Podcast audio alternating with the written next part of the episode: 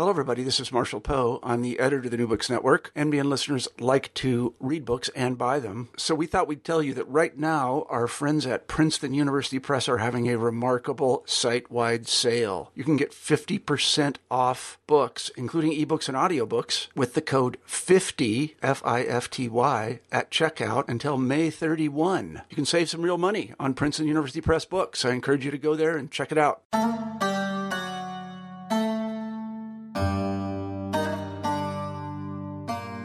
Hello and welcome to a new episode of New Books in Islamic Studies. I'm your host, Sher Ali Tareen.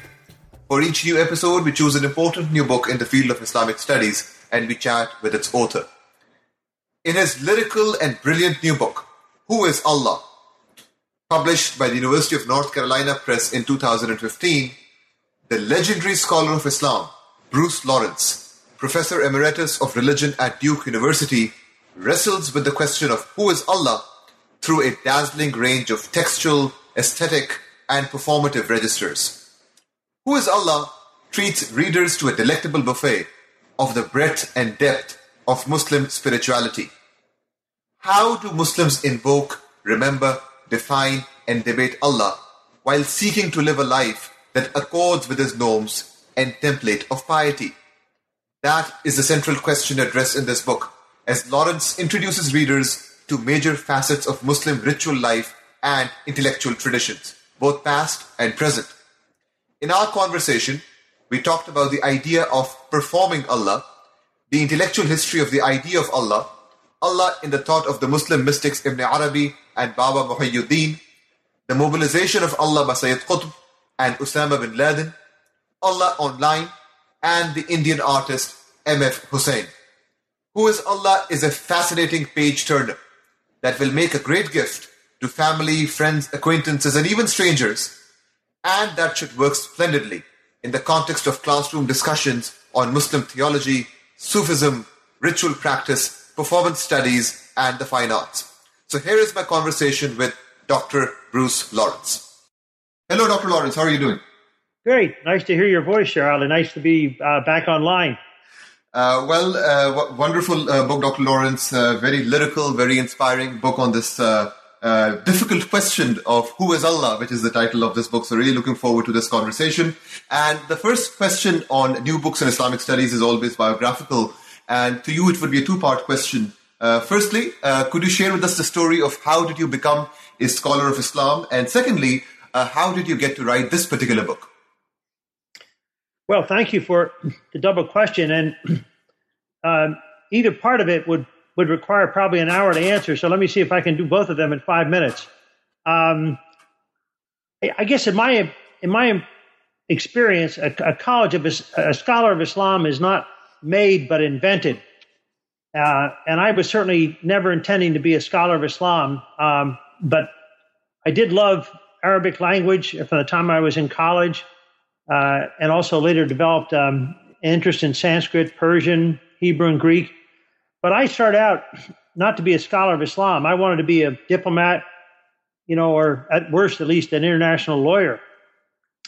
But um, I'm old enough that I was in college in the 60s, and then afterwards I had to do military service. I joined the Navy, and that cured me of both diplomacy and law. uh, I saw too much um, headwind and too much uh, possibilities for slippage in either profession. So I got a scholarship to go to seminary. Uh, that fueled my interest, uh, continuing interest in Arabic, but also led me to revisit and rethink Islam. And then after seminary, I went to grad school, learned Sanskrit, uh, kept up with the Arabic, dabbled in Persian, and before I knew it, I was defined by others, not myself, as a scholar of Islam. And so I've continued to uh, labor or do labor um, as a Islamicist or scholar of Islam, but actually I still think of myself as an Abrahamic pluralist.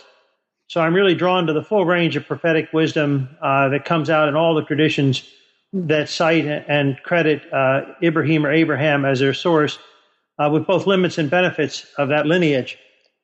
So that's how I came to be a scholar of Islam. Uh, this book was a little bit stranger. It's probably even more accidental than my voyage and journey to becoming a scholar of Islam, one of my close friends and colleagues, Carl Ernst, uh, initiated a series from UNC Press. Uh, it was labeled um, ICMN, uh, that is to say, Islamic civilization um, and Muslim networks, Carl asked me to join him as a series co editor back in 2002. Um, we've since published 18 books in the series, and most recently, our editor, Elaine Maisner, who's a terrific motivator, expediter, um, Elaine asked us to answer some questions, and there were questions like, "What is veiling? What is a madrasa?" Um, and then the question of, "Who is Allah?" Well, Sahar Amer got the veil. Another friend and former colleague, whom I think you know, Ebrahim Moosa, got the madrasa, and I landed Allah. or I might say Allah landed me, uh, because it wasn't my intent to write such a book. But once I began, I couldn't turn back, and I didn't give up. Uh, the book has absorbed me for the past five years. Now, I was very fascinated by the way you frame your project uh, in the introduction uh, to the book, and you mentioned that you are interested in this book uh, in exploring how people perform Allah, the performance of Allah. Uh, could you elaborate on what you mean here and how the idea of performance connects to the central thematic uh, of this book? Well, that's that's a great question, and it really goes to the heart of what um, I found myself trying to do once I was landed or drawn to this uh, improbable uh, and, as you say, very challenging topic. Um, I think it goes back to another colleague and friend of mine, uh, Vincent Cornell. He's now a professor at Emory, but I knew him as a colleague at Duke uh, back in the 1990s. Uh, and Professor Cornell invited me um, to join him and becoming uh, co-editors of a work which was called the Wiley Blackwell Companion to Islamic Spirituality. We started back in actually in 2011, almost almost four years ago. And as we were talking about it, um, Vince, as I know him, Vince Cornell said to me, "Well, I'm really good at text, and, and I know a lot about people and places. So why don't I take the uh, half of it that deals with expressive approaches to Islamic spirituality, and you do the rest?" And I sort of thought, well, what are the rest? Well, the rest is everything to do with performance. So when you get beyond words and places and people, all of which are important and all of which dot the landscape of Islam as they do every religious and political and social and cultural tradition, you're looking at performance. And for me, performance, both in that project um, that we're now completing and should be out next year, called the Wiley Blackwell Companion to Islamic Spirituality, uh, I'm effectively the editor for the performative part that includes devotional practices, it includes literature, especially poetry. Um, we look at visual media. Uh, we also have several um, several articles on music and song, and of course, we have a long article on the internet. So I found myself thinking that both of these are important, the expressive and the performative notion of Allah. But I guess to answer your question slightly differently, um, I've always been bothered by what I will call, and others have also called, uh, the Cartesian dichotomy. That is the notion that I think, therefore I am. That thought is what defines me, or defines us, or defines, it doesn't matter here whether we were talking about religious or political or social beings, that in effect it's our thought and our mind that directs everything we do. And I think over time, I've become much more a Pascalian than a Cartesian. That is, linking myself much more to Descartes Pascal, who actually, of course, was also a 17th century and a, a colleague, and, at least um, contemporary uh, of Rene Descartes. And in one sense, um, I believe, and I think I've tried to follow in this book, um, John Searles, the, the Berkeley philosopher, um, who argues that every speech is also an act, but at the same time, every act is also a form of speech. So there's not a mind body dichotomy. There is, as it were, a kind of perpetual, uh, interactive, uh, responsive, and complementary relationship between mind and body. And so for me, when I think about Allah and think about this book, I really try to explore what it is that informs the whole being, informs the full body before narrowing down to the mind. And so that's why somewhere in the introduction of the book, I say that if we're going to approach Allah, we have to look at daily reflexes, and that means listening, but it also means seeing, feeling, and even being touched by the divine presence. And that to me is about practices. And so practices are the heart of my book. So let's continue this uh, line of thinking. Uh, the first chapter of your book is called Allah Invoked. And here again, uh, we see the significance of the body uh, is, is very much central to this chapter, and you talk about ways in which touch and tongue and even sight uh, connect to uh, how Allah is invoked in multiple contexts uh, and in multiple modalities uh, by Muslims and non-Muslims, for that matter. Could you tell us a bit about that discussion and how you think about the body as a receptacle of invoking Allah in this chapter? Yeah. well, again, you, you, know, your your questions are really probing me at the at the deeper side of what I've tried to do in this book. And one of the things I do is instead of just saying who is Allah or how do we think about Allah or who are the great minds on Allah, I think if we follow what I lay down for myself as the imperative of this book to have a Pascalian and not a Cartesian worldview, to think of the whole body and not just the mind as as the super um, controller of everything that's bodily and human, uh, th- that there's so much in the expressiveness of Islam uh, and use of Allah that I find endlessly intriguing. So, inshallah, if God wills, alhamdulillah, all praise to God, Allahu Akbar, which I'm always careful to say when people ask me, what does it mean? They, or they tell me, as of course Christopher Hitchens, whom I address in this book, says, Allahu Akbar means God is the greatest, but of course he reverses his saying God is not the greatest. But I think it's a mistake. In fact, I'm sure it's a mistake to say Allahu Akbar means God is the greatest. It really implies God is greater than anyone who is or anything we can imagine. So, one of the elements that many people have already asked me about the book is why do I begin by defining Allah not as the greatest, the Almighty, uh, the absolute other, but instead defining Allah as the thing, the absolute, the one. I could have almost said that I'm trying to explore the Tao of Islam, but Sachiko Murata beat me to it. Um, some of your listeners may know her. She's a wonderful scholar of Islam, uh, also the spouse of Bill Chittick, and they both uh, teach um, in, in New York. And her 1992 book was called The Tao of Islam. But for me, Islam is more than the Tao, uh, the thing, the absolute, the one. Allah can also be, it doesn't sound so nice, it could also be Ot instead of Tao. It could be the other, the absolute, the thing. In other words, it doesn't matter how you play those attributes. Allah is the absolute beyond us, the thing we cannot imagine. And this is where I find it so important to think practically. We cannot imagine, but we can aspire to touch, to hear, to follow, and when we die, to rejoin. So, as you know, in that chapter, one of the crucial phrases that I explore is that phrase from the Holy Quran, Inna lillahi wa inna ilahi raja'un. And for me, uh, Inna lillahi wa inna ilahi raja'un are not just words that can be recited over uh, someone's grave, or, as you know, often can be found on tombstones in Muslim cemeteries.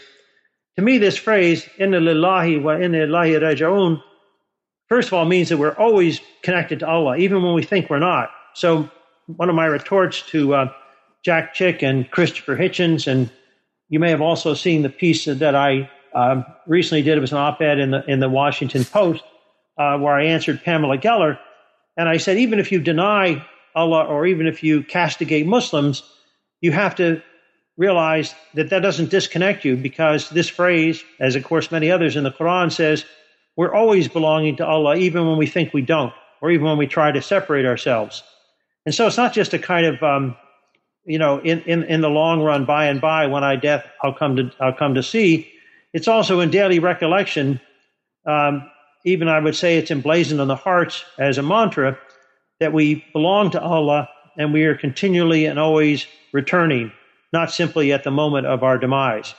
So I try to capture something of that, if you will, that lifelong journey back to the source that I think is the deeper message. And of course, it's always strongest in poetry. And one of the poems that I cite towards the end of my book is from Rumi, where Rumi says, A life without his love is nothing but slow death.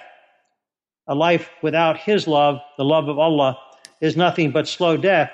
So, in one sense, what characterizes um, some devout Muslims, especially, but not only those that are called Sufi, is this perpetual engagement with Allah, not just simply for prayers, not simply for slogans, but as it were, a kind of reflex, or as it, or I would also say, as a heartbeat of everyday life. uh, in the next chapter, you provide what uh, one might call a masterful intellectual history of Allah over time and space, and you discuss uh, the uh, the thought of multiple Muslim thinkers from different traditions such as philosophy, Sufism, the, uh, uh, theology, and so on, on the idea of Allah, how they have approached the idea of Allah over time and space. So, what are some of the challenges that are attached to the very enterprise of knowing the unknowable or intellectually understanding Allah? How, what are some of the ways in which that challenge has been um, confronted by Muslim scholars over time? And then what are some of the central questions and discussions that have animated Muslim intellectual thought on Allah in different scholarly traditions uh, in Islam? Well, um, all your questions are huge and important, and this one, I just have to confess, was the most difficult chapter of any of the chapters to write. Actually, maybe the one on the internet was almost as tough because it's never ending. There are so many different vignettes and possibilities on the internet, but at least there you're kind of dealing with everyday material. But the question of Allah defined for chapter two really haunted me. I said I worked five years. I've probably been working my whole life on this book, but I only started to write it and to actually craft it in the last five years. But on this issue of Allah defined, after having said that I am a Pascalian and not a Cartesian, that I believe in the whole body and not the mind, I find myself returning to the mind and thinking, who are the giants? Who are these great thinkers? And how can I possibly try to summarize them and try to make sense of their contribution, not only to Islam, but to human history in a brief chapter? So, one of the, I, I would just say that I throw away, I threw away more drafts and restarted this chapter more than any other. Um, and so finally, what allowed me to tackle it and to put something that's if not representative, at least um, indicative of how I think about the problem of defining Allah. Um, I had to do what most people do who are really smart, um, but it took me a while to figure it out. You have to tell a joke. when you're dealing with something as crucial as this, um, as fraught as the topic of Allah, um, I think you have to allow yourself a measure of calm and balance um, in the flow of words. And so I think that means telling a joke. And I started this chapter with a joke from perhaps the most famous Muslim trickster and jokester of all time, Mullah Nasruddin or Hoja Nasruddin. Uh, actually, when I was undergraduate, I forgot to mention that I also took Turkish, and my Turkish teacher was a man whom I remained in contact and um, respected and admired my whole life, a man named uh, Talat Halman, um, who just passed away this last uh, January, and about whom I would definitely say, Inna lillahi wa inna ilahi rajaun. And so when I was thinking about this chapter and I thought about Professor Talat Halman, um, I found myself going back to one of his, um, I mean, this man had published maybe over 80 books, and um, you know, at least half of them are translations, and one is translation of the tales of Nasruddin Hoja. So I went back to Professor Talat Halman and his translation, and he had this to say about Nasruddin Hoja. Nasruddin Hoja is a judge of high repute. One day he and Tamerlane, the 14th century Mongol conqueror, were bathing in a public bath. And Tamerlane, who of course could say anything he wanted, turned to the Hoja and asked him, If I were a serf for sale, what price would you be willing to pay for me? And without hesitation, the Hoja replied, Two coins. Oh, come on, be fair, retorts Tamerlane. My towel alone is worth two coins.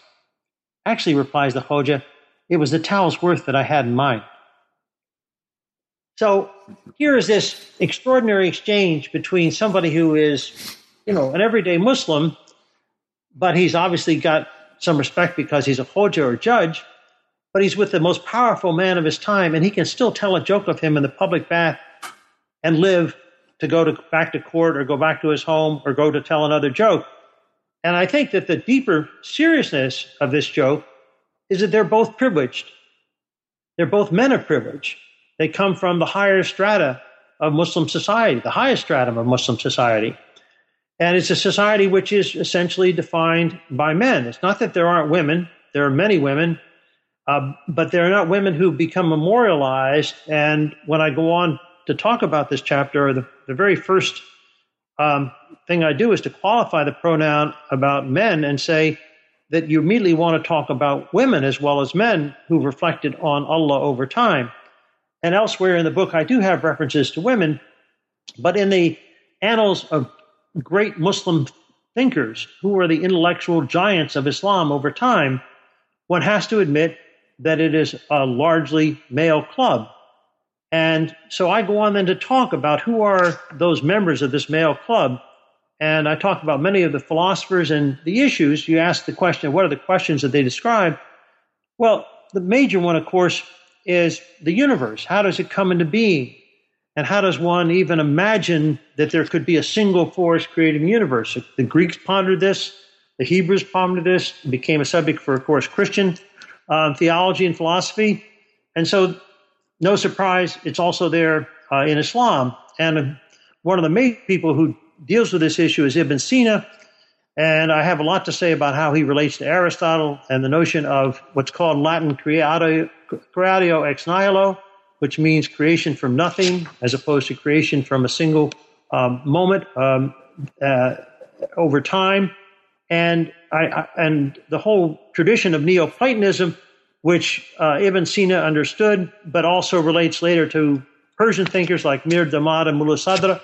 I, I review most of them, but I above all look at this group called the Mu'tazilites, who are thought to be rationalists, and they are thought to be those who, from especially in the 8th and 9th century, uh, contradicted the Quran and the notion that in the Quran uh, it's only Allah who is not only the source of all authority, but also obviously uh, the originator of the universe, of earth, and of humankind. And how does one square, as it were, that scientific exploration of perhaps a notion of creation without a particular point of definition or creatio ex nihilo with all the the uh, laudations, the praises, and invocations of Allah Ta'ala, Allah the Almighty, that come up in the Quran. Or to put it very bluntly in terms of Sufism, how do you reconcile the unseen, unknowable God of science with the 99 beautiful names, which are known as the Asma al Husna, that are so important uh, throughout uh, Islamic devotion and not least to those who are de- defined as Sufis? So I talk about the knowledge class, about Ibn Sina, his rival Ibn uh, Rushd, um, or I should say Ibn Sina and, and Ghazali, and then Ghazali's rival Ibn Rushd, uh, other Sufis like Ibn Ata'illah, and of course um, Ibn Arabi, Sheikh al-Akbar from 13th century, and Rumi. But I also end this chapter with a group that I think, for me, uh, defines the beauty as well as the dilemma of Islamic science. And this is uh, a group that is known as the Ikhwan Safa, going back to the 8th century, but continually important for um, four or 500 years after the time of, the publication of their letters or the Sa'il. And one of the things that I do in that chapter, which is an intimation of what I do in the rest of the book, is to show a picture.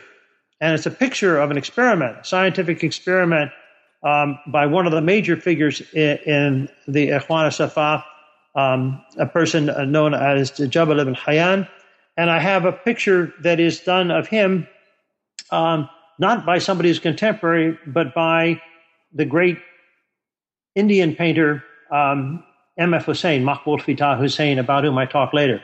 So to answer your question, I um, I focus on men, admitting the limitations of that, but reflecting the limitations also of history, and then talk about major issues, especially the creation of the world out of nothing, but then also the problem of how one deals with scientific experiment and reconciles its claims with those of the Holy Quran.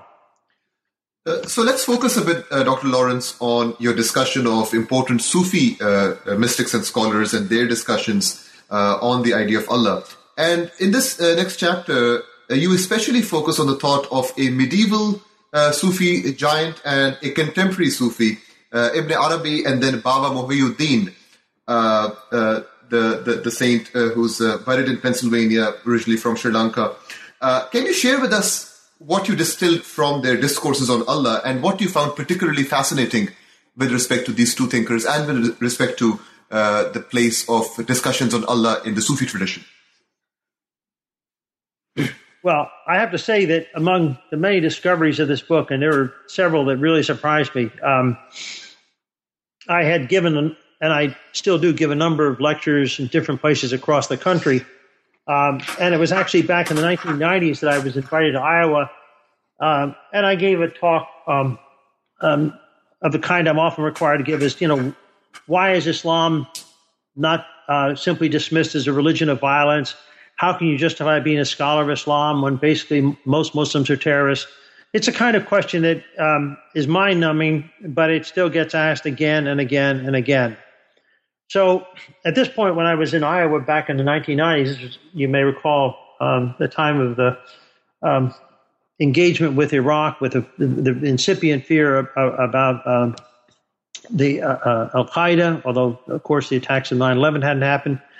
And so I gave a talk where I said instead of talking about violence uh, and terrorism, uh, can I talk about patience and Sufism? And I, I, gave a talk stressing mainly one of the 99 names of God in the traditional order of 99 names is given as the last one, Yasabur, Yasabur. It's often repeated. And I remind people that it's repeated uh, not because God needs to be reminded of patience, but because to the extent that human beings can imitate divine attributes, patience is probably the one that most escapes us. So uh, that's a bit of self criticism that I think uh, applies uh, to all people, not just to Muslims, but it's enshrined and again, it's enacted, it's performed as part of devotion in, in, in Islam, above all by Sufis. And among the great people who really have explored the meaning of the divine names and the notion of faith is this man you mentioned, uh, Baba Muhyiddin, uh, who's originally from Sri Lanka and now buried uh, near Philadelphia. I believe, I believe you've been to his gravesite. Isn't that right? That's correct. I was there a few weeks ago. That's right. Well, I have to say you've done something which I hope I get to do. Uh, I, it's, uh, something which I had thought I should do, but after writing this book, I now feel a kind of interconnection with this um, amazing person because uh, out in Iowa, after I finished this talk on patience, uh, somebody from the audience came up to me and said, I think you might like to uh, have a book which was given to me by, by my master. And he was an Anglo American guy like me. And I said, What do you mean your master? He said, Well, I became a Sufi because um, I heard about this fellow from Pennsylvania and I went to hear him one time. And I really was so taken with the message, I became Muslim and became a Sufi, and I'm a follower of Sheikh Baba Muhyiddin. So I had this book, which I, I have to admit I had not read until about five, four, five years ago. I pulled it off the shelf, and it's called The Resonance of Allah. And I just fell into the book. I couldn't, I couldn't believe the, the deep reflection uh, and also the very lapid and of course, it was this sheikh, uh, Baba Muhyiddin from Sri Lanka, who came to Philadelphia, taught there, lived there, died, and was buried there. Um, it was his book that I was reading. And so when I came to the section of talking about Allah remembered, so I began by talking about Allah invoked. I explore what that's Allah invoked, thinking with the, speaking with the tongue. Uh, Allah defined, using the mind to think about Allah. When I came to chapter three, the one I'm now talking about, Allah remembered using the heart or feeling Allah through all one's being. I was I was simply awestruck by this chapter from Sheikh Baba Muhyiddin, which starts out by saying the real key to connecting with Allah is not through the heart but the stomach.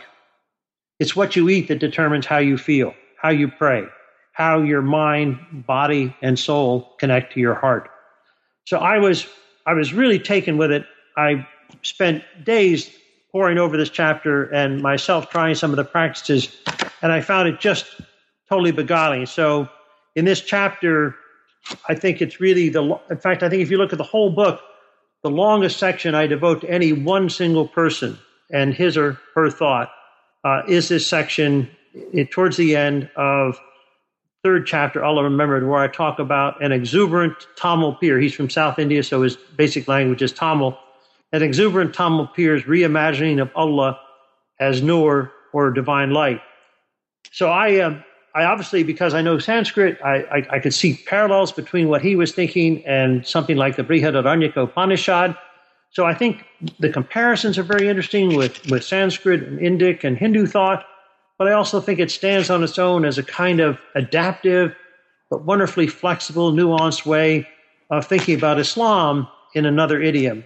And so, uh, I, uh, when I get to the end of this long section talking about him, I, I say, how does one go from dietetic to calligraphic piety? That is, to go from dieting, trying to catch the stomach and rein it in, and to go to thinking about writing letters of God and what does it mean to write as a profession of faith. So he really, um, to me, combined both the expressive, which is what you see and what you write, but also with what you touch and feel and what you eat as part and parcel of the quest for Allah. So uh, I haven't talked much about Ibn Arabi, but I talk about him elsewhere.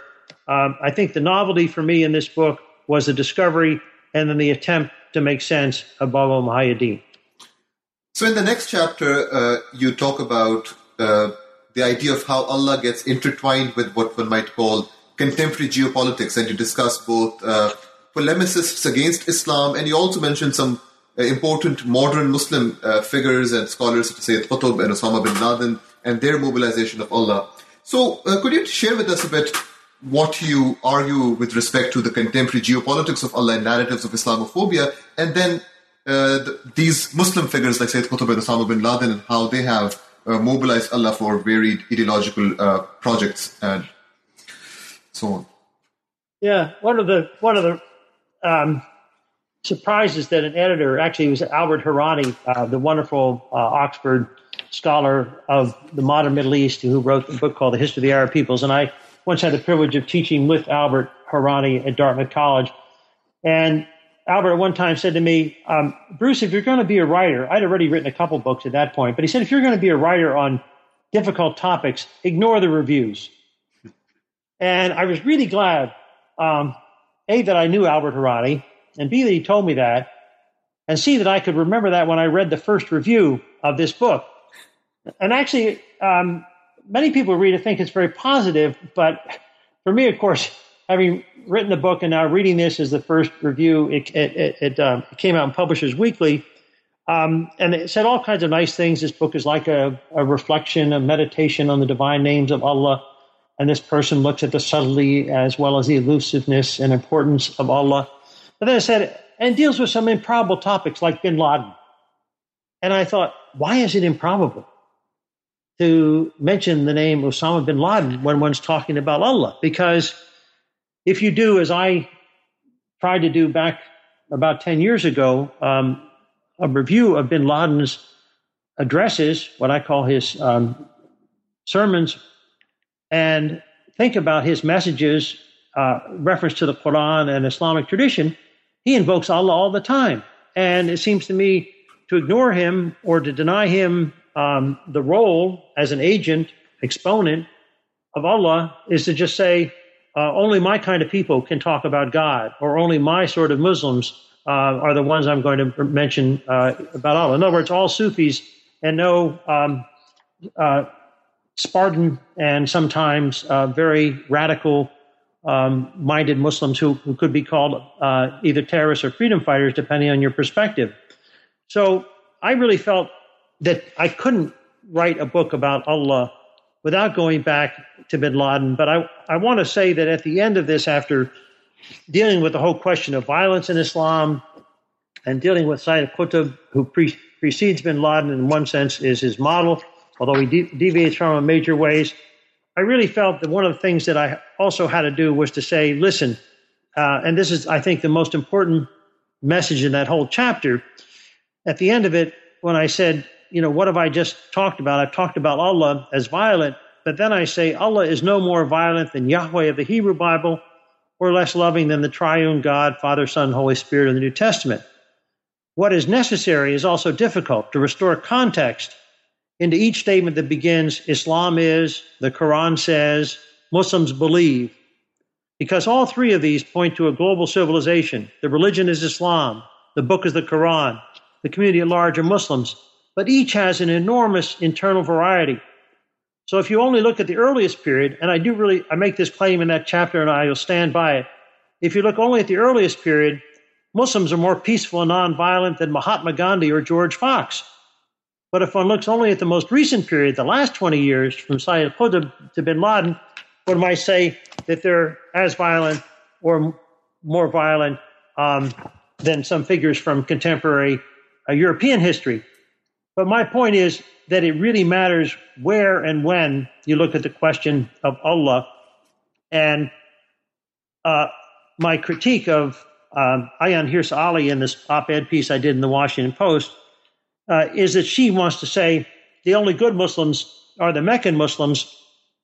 And by the time you get to Medina in 622 and what happens in the last 10 years, 622 to 632 of the Prophet's life, peace be upon him, and everything that happened since then in Muslim history reflects the Medinan Muslim outlook, and that has to be rejected. So it's as if, you know, we could cut out a whole slice of Muslim history, like everything that happened after the first 12 years, and go back to the very beginning and adopt that as the only fair brand of Islam in the modern world. I, I just think that's not only false, I think it's um, impossible, and I think it it misreads the complex textured nature of Muslim history. And on just this question of violence, um, I go from bin Laden in this chapter, which um, obviously this one reviewer thought was a little bit off the mark, to, uh, to a, a, a modern novelist named Willow Wilson. And I think one of my favorite things in this whole book was, again, uh, my, my, my top favorite was discovering Baba Muhyiddin. But my other, almost second favorite moment was rediscovering this novelist, Willow Wilson, who wrote a book called Alif the Unseen. And I say about Willow Wilson that she's like bin Laden because she's a devout Muslim. She's also a committed activist. but she sees the most important thing, and I haven't mentioned this, although I do elsewhere in the book, I haven't mentioned up to now in the interview. The most important thing for her is not to just see this world and the next world, but to see how the two are always connected by something that she calls the barzakh, B A R Z A K H. And I think this whole notion of the barzakh, which is crucial to Ibn Arabi, if I talked more about Ibn Arabi, I could have gone on to his notion of the barzakh. Other people like Bill Chittick and Jim Morris have talked a lot about Ibn Arabi and the barzakh. But Willow Wilson, who's not a theologian but a novelist, I think captures the notion of barzakh beautifully because she says barzakh is both and, neither nor, and because it's both and neither nor, it's that realm that is inhabited by jinn. And so her novel is all about the role of jinn, A jinn, or I, I, say in one of the side boxes of this of, of this uh, book, who is Allah. The jinn are also known in English as genie, and some people just dismiss them, but she takes them as real players who are like humans except they have different bodies, different talents, different ways of communicating. But for me, the real answer to bin Laden is not to ignore him, but to confront him, analyze him, and pair him and compare him with someone like Willow Wilson, and to recognize that barzakh is perhaps the realm, realm that we ought to explore instead of talking about the uh, end of time uh, as if the only meaning of Islam or the Quran is an eschatology uh, which ends in doom and death. So my my message in this chapter is there is a lot to debate about Allah, but if we and we can't ignore geopolitics, but we also have to look at very interesting novels and explorations of Allah. And in my mind, one of the best and most fruitful of those is Willow Wilson, Alif the Unseen. Who is Allah online uh, is a question you ask and address in the last chapter of this book. Uh, so, what are some of the possibilities, potentialities, but also the challenges that digital technology uh, presents with regards to how Allah is remembered, imagined, and also contested? Uh, you, you, you point out uh, different kinds of ideological battles which are fought online in terms of how to imagine uh, Allah and, and, and, and, divine norms in society and so on. So, could you uh, talk a bit about uh, the last chapter and uh, uh the larger theoretical problem of digital technology and its uh, potentialities and challenges, and also the kinds of discussions that go online uh, that you discuss in this chapter? I should say that unlike the second chapter, Allah defined, this last one, Allah online, was not a question of whether I write it or how I write it, but how do I limit it? Um, I must say that in an earlier version of this book, the chapter Allah Online was an earlier, earlier uh, moved up to an earlier spot in the book, and it was almost twice the length now. I was looking here, and it's about 20 pages now. It was once about 35 pages, and I realized that uh, uh every one of us is, is, is, a child of our time, uh, as, as Marx once remarked. But the problem is that you have to also recognize that there are times before yours. And so I always reminding myself, and of course my children, and I also have grandchildren, um, it's easier to remind my children than my grandchildren that there was a time before the internet. Um, and then they say, but oh, but it's everything's changed now, so who cares? But I do care, and I think everybody who reads this book or everybody who thinks about Allah should care that it's only in really about the last 20 years, since 1994, 95, that we've had this thing called the World Wide Web and the internet. And the difficulty is that it is it has mobilized and transformed um, not only communication but our lives so rapidly and so thoroughly that it's more difficult than ever to sort of recapture um, a pre-digital moment. To imagine what it's like to write people letters instead of send them email messages, um, and to send people congratulations uh, that are not on Facebook uh, but on telephone. So there's a sense in which Online only occupies the last chapter, but many people will think about that as the most important chapter or even the only chapter that matters because they themselves are the children of their time, which means they're under 20 years of age, or if they're over than 20, if they're even 30, they think of their whole uh, youth and early adulthood as having been shaped by the internet. So, what I try and do and it's a really tough task. And I, I, don't think I succeeded, but I think I've tried about as well as uh, at least I can in 2015. I've tried to say, how do you talk about something which is still evolving, still changing, and will have changed within a year, two years after I've written and published this book, but recognize that Allah online is not the same as Allah offline, and that online, what you have in cyberspace, are numerous notions of Allah that go from the really ridiculous, or at least to me, the ones that need to be challenged and cited as ridiculous, like uh, Jack Chick comic strips, which talk about um, Islam and the Prophet uh, as simply um, fair fair game for pillage, uh, for polemics, and they do it through comic strips, um, or the various uh, kinds of news outlets that you have online uh, which also talk about Islam um, and Allah uh, as the enemy rather than the uh, access and agent of hope uh, for the for the present age. So I try and and and give all those websites, including the negative ones that talk about Allah and Islam, some credit, but then also to look at the problem of even well-intentioned Muslims. And I, I mentioned this one uh, very major figure online, although offline he doesn't become very important or hasn't become very important, Ahmed Hulusi, who says, you know, if you go online and look at the Quran online and think about Allah online, all you have to do is apply string theory and a holographic uh, principle, and you come up with the essence of what I call the Tao, the thing, the absolute, the one, as equivalent to the letter uh, B in the Basmala and equivalent to the dot that's under the B. And I, I look at this not because I think Ahmed Hulusi is the most important person to represent Islam online, but because he represents what a lot of people would like to do, which is to have a quick answer, uh, one that's readily disseminated and available across the globe, that explains the mysteries uh, of the Quran, the Word of Allah, in a way that conforms to modern science and makes it easy to be a Muslim, and above all, um, a Muslim who is inclined uh, to Sufism. And I just think this is too easy and slippery an approach. And so I, I talk about it, but also say it's not as uh, subtle as um, Willow Wilson, who does deal with recursive algorithms, uh, but not with regressive uh, holographic principle in her book. So I, I take on science. In effect, the reason I like this chapter and the reason it's important is I take on science. At one point in my life, I also was going to be a math physics major, so it gives me a chance to revisit some of those elements from my own past, my own kind of mental um, game world.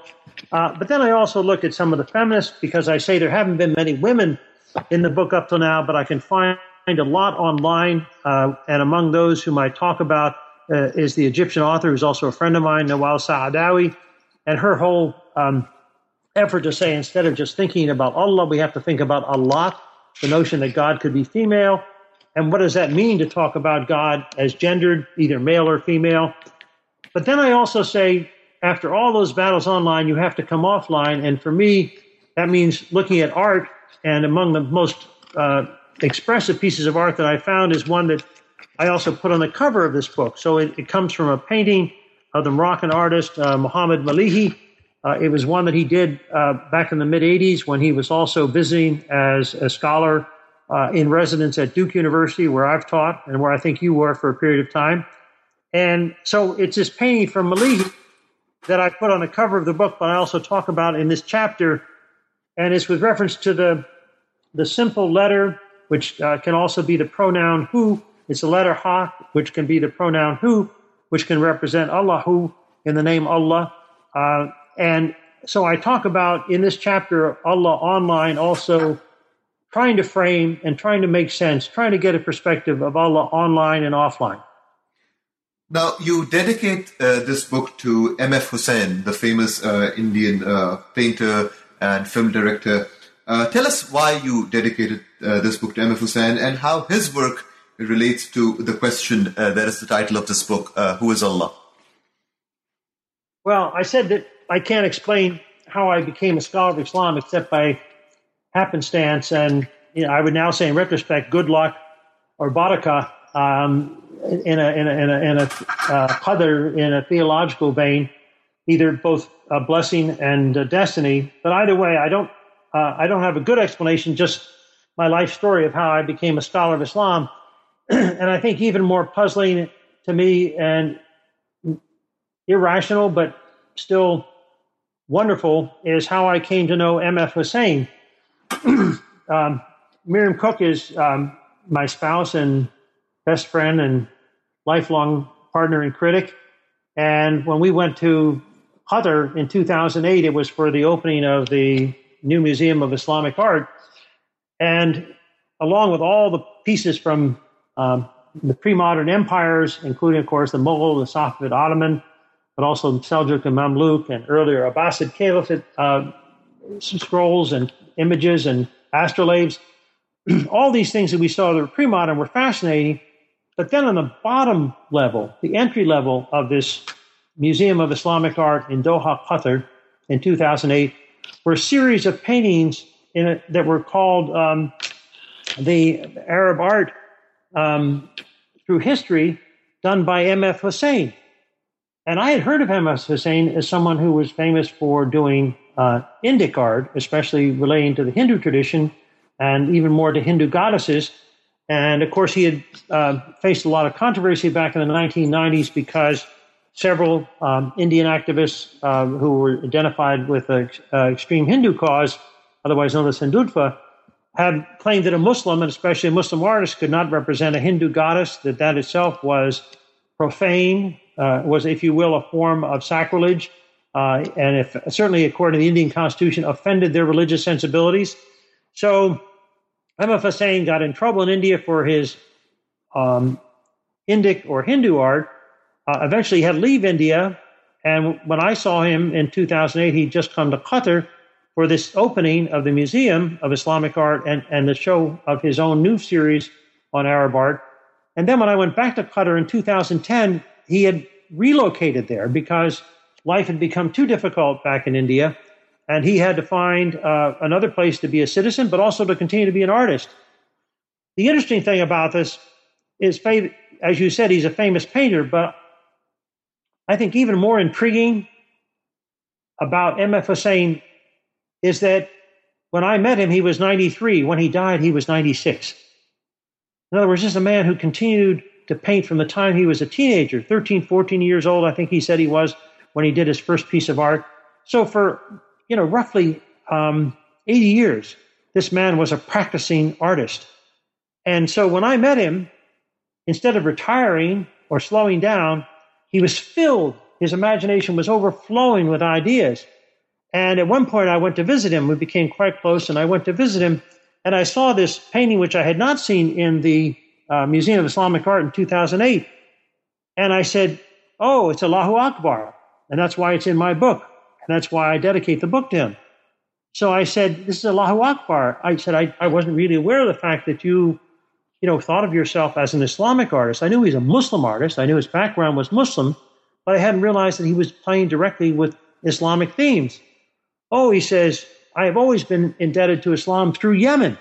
And it turns out, even though he's Indian, his background, his larger family, because he's a, a Sulaimani Bohra, not a Daoudi Bohra, but a Sulaimani Bohra, mm-hmm. that is a person who identifies with the Shi'i tradition through the Bohras, but not through Daoud or David, but through Suleiman or Suleiman. Because he's a Sulaimani Bohra, he traces his family origin and lineage back to Yemen, and Yemen in the 16th century was very closely tied to Ethiopia. So he said, I feel a strong identity with Ethiopia, and especially with Bilal, the first um, caller to prayer muezzin in Islam, and we had this conversation. I said, okay, so I understand this painting that you've done, that's Bilal, but tell me, um, why did you do it in 2008? And why does this person who's Bilal have these funny ears? And so he looked at me and he said, Oh, so you've caught the ears. He says, Well, actually, it is the face of Obama, but it is a face, it is a, I already gave it away. It's the face of Bilal, but the ears of Obama. and I said, Why did you do that? And he said, Because I was so excited in 2008, in October, two, November 2008, when there was a presidential election. I said, The one thing will never happen is the U.S. can never elect a black man as president. And I stayed up all night to listen to the results. And when I found out that they'd done it, I was too excited to go to sleep. Of course, he was, you know, 93 years old at the time, but he was still too excited to go to sleep.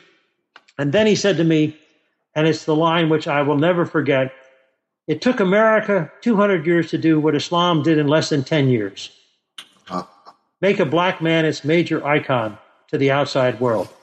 Now, is that a, is that a perfect comparison? No, but it's an interesting parallel between the role of Bilal in early Islam and the role of President Obama as being the first African American president. I know that Donald Trump won't like this comparison, but he probably won't listen to the interview, so I think I'm safe in saying that it's what made M.F. Husain not just a good friend, but somehow an inspiring figure to me, and I couldn't think of anybody better than he, uh, or other than him, to whom I would dedicate this book. Although I want to quickly add, there are other artists. Um, there's I mentioned Nawal Saadawi, but there's also um, Ahmed Mustafa, who's a wonderful um, painter and who's done, of course, the the the, um, the, the, the, Muhammad Asad uh, messages of the Quran. He's done the, the, the, all the, the introductory pages of certain chapters of the Quran there. Uh, wonderful calligraphy. And of course, the Melehi, whose painting is on the, the, the cover of the book, and I have to also mention Muhammad Zakaria, um, the, the American Muslim calligrapher who did the Eid stamp uh, back in 2000, um, who, who, who, provided me with uh, Jalal, a word that is um, for Allah Jalla Jalaluhu at the end, at the beginning of each chapter. So in many ways, there are other artists than MF, and of course, I'm sorry, I should, should mention the, the Indonesian woman artist and performing artist, Atamayani, who did the Allah plate that is at the beginning of the last chapter conclusion. You know, in many ways, all these people are, uh, especially the artists, are part and parcel of why it was possible and also enjoyable uh, to do this book, Who is Allah? So, uh, Dr. Lawrence, as we're approaching uh, the end of our time uh, uh, with this conversation, could you share with us the kinds of projects that you're working on these days and the kinds of things that we sh- uh, could expect to read from you and learn from you in the coming uh, months and years? Well, I think I've already mentioned um, this work I'm doing with my colleague and friend, my former colleague and continuing friend, uh, Vincent Cornell, the Wiley Blackwell Companion uh, on Islamic Spirituality. I'm hoping that we'll finish the parts of that, including my part on the performative approach to Islamic spirituality. I hope we'll finish that this summer. That book should be out next year. I'm also finishing a book which will either be done this summer or in the fall, uh, which is kind of a sequel to the book I did on the Quran biography. Um, that book will be called the um, the Quran spelt deliberately K O R A N, the Quran in English, and it will, will be in the series um, The Lives of Great Religious Books for Princeton University Press, and it will be a book looking at all the translations uh, of the Holy Quran into English, um, going going back to pre-modern times. Robert of Ketton, whom I deal with in my book, The Quran Biography, but up to Muhammad Asad, and even people like uh, uh, Thomas uh, Cleary and Sandow Birk, who didn't do a translation but did uh, various uh, depictions of verses from the Quran in, in a series of collages called the American Quran. So I'm going to deal with, with all these people, and not everyone, but there are now in 2015 117 full translations of the Quran, the Holy Quran, into English. So I'm not going to deal with all of them, but I'm going to at least address the, the, the ebb and flow of these uh, renditions of the Holy Quran into English in my book for Princeton University Press. I hope by the end of this year um, and early next year, 2016, I will have finished a book I've been working on almost as long as Who is Allah. Um, it's one that started out as, again, it was for Wiley Blackwell. It was, it was in their, their manifesto series. Um, where Terry Eagleton and Martin Marty and, and, Garry Wills and others have produced volumes. And mine was supposed to be on the topic of um, Muslim um, Muslim cosmopolitanism. And at one point, I shifted from Muslim to Islamic cosmopolitanism. And now, in a series of detours, I have decided that I really shouldn't talk about Muslim or Islamic, but instead Islamicate cosmopolitan. So this m- manifesto, and it's necessarily going to be a manifesto, which will deal with art. And by the way, I would say, I will say that one of the chapters that will deal with a figure who deserves, and I hope will remain an Islamicate cosmopolitan, is M.F. Husain. So there will be connections between that book, Islamicate Cosmopolitan, and some parts of the, Who is Allah that uh, we've just been discussing. So those so I have one edited volume with, uh, actually, it's going to be probably a very large volume uh, with 30 different contributors, but uh, the major framing essays with Professor Cornell called The Wiley Blackwell Companion to Islamic Spirituality, um, the book on the Quran um, in, in, English with Princeton, um, the Islamicate Cosmopolitan uh, with Wiley Blackwell. And then I just have to say that this summer I'm spending five weeks uh, with a colleague from Rutgers. Um, his name is Rafey Habib, Professor Rafey Habib. And we began something two years ago. Uh, we will not be completed until 2017, maybe even the spring of 2018. And this is a new verse translation of the Holy Quran. I don't say poetry, I say verse because one of the things that um, uh, Rafey and I are trying to do is to capture something of the music, of the tone, uh, not just the words and meanings. But if I could say it, the performative sound. Yes, let me say it. The performative sound of the Quran, not just as an Arabic text, which can never be repeated and which re- remains by itself and will always be unrepeatable, but something of the echo of that Arabic Quran in English verse. And we're done, I think we've done maybe about one fifth of the whole Holy Quran now. We're hoping that this summer we will maybe get up as close as two fifths, but that still leaves a lot to do. Uh, but we work on it. Uh, I should say we work on it every week. Sometimes it works on it. It seems that we get to it a couple days. Some days we skip and don't do it for uh, a, a, whole ten days. But we we probably we probably do the equivalent of almost five days every month. But then in in the summer month we get together and for four or five weeks we do nothing but this. Who is Allah by Professor Bruce Lawrence, published by the University of North Carolina Press in 2015. Uh, thank you so much, Dr. Lawrence, for your time for this wonderful uh, book and uh, for this conversation. Really uh, enjoy talking to you and uh, reading this book. So thank you so much uh, for your time today. You're welcome, Sher Ali. Thank you for the questions and for your uh, your patient persistence in all the answers. Thank you. So this was my conversation with Dr. Bruce Lawrence on his wonderful new book, Who is Allah? Please also join us next time for another new episode of New Books in Islamic Studies. Thank you so much for listening And this is your host, Sher Ali Tareen, signing off.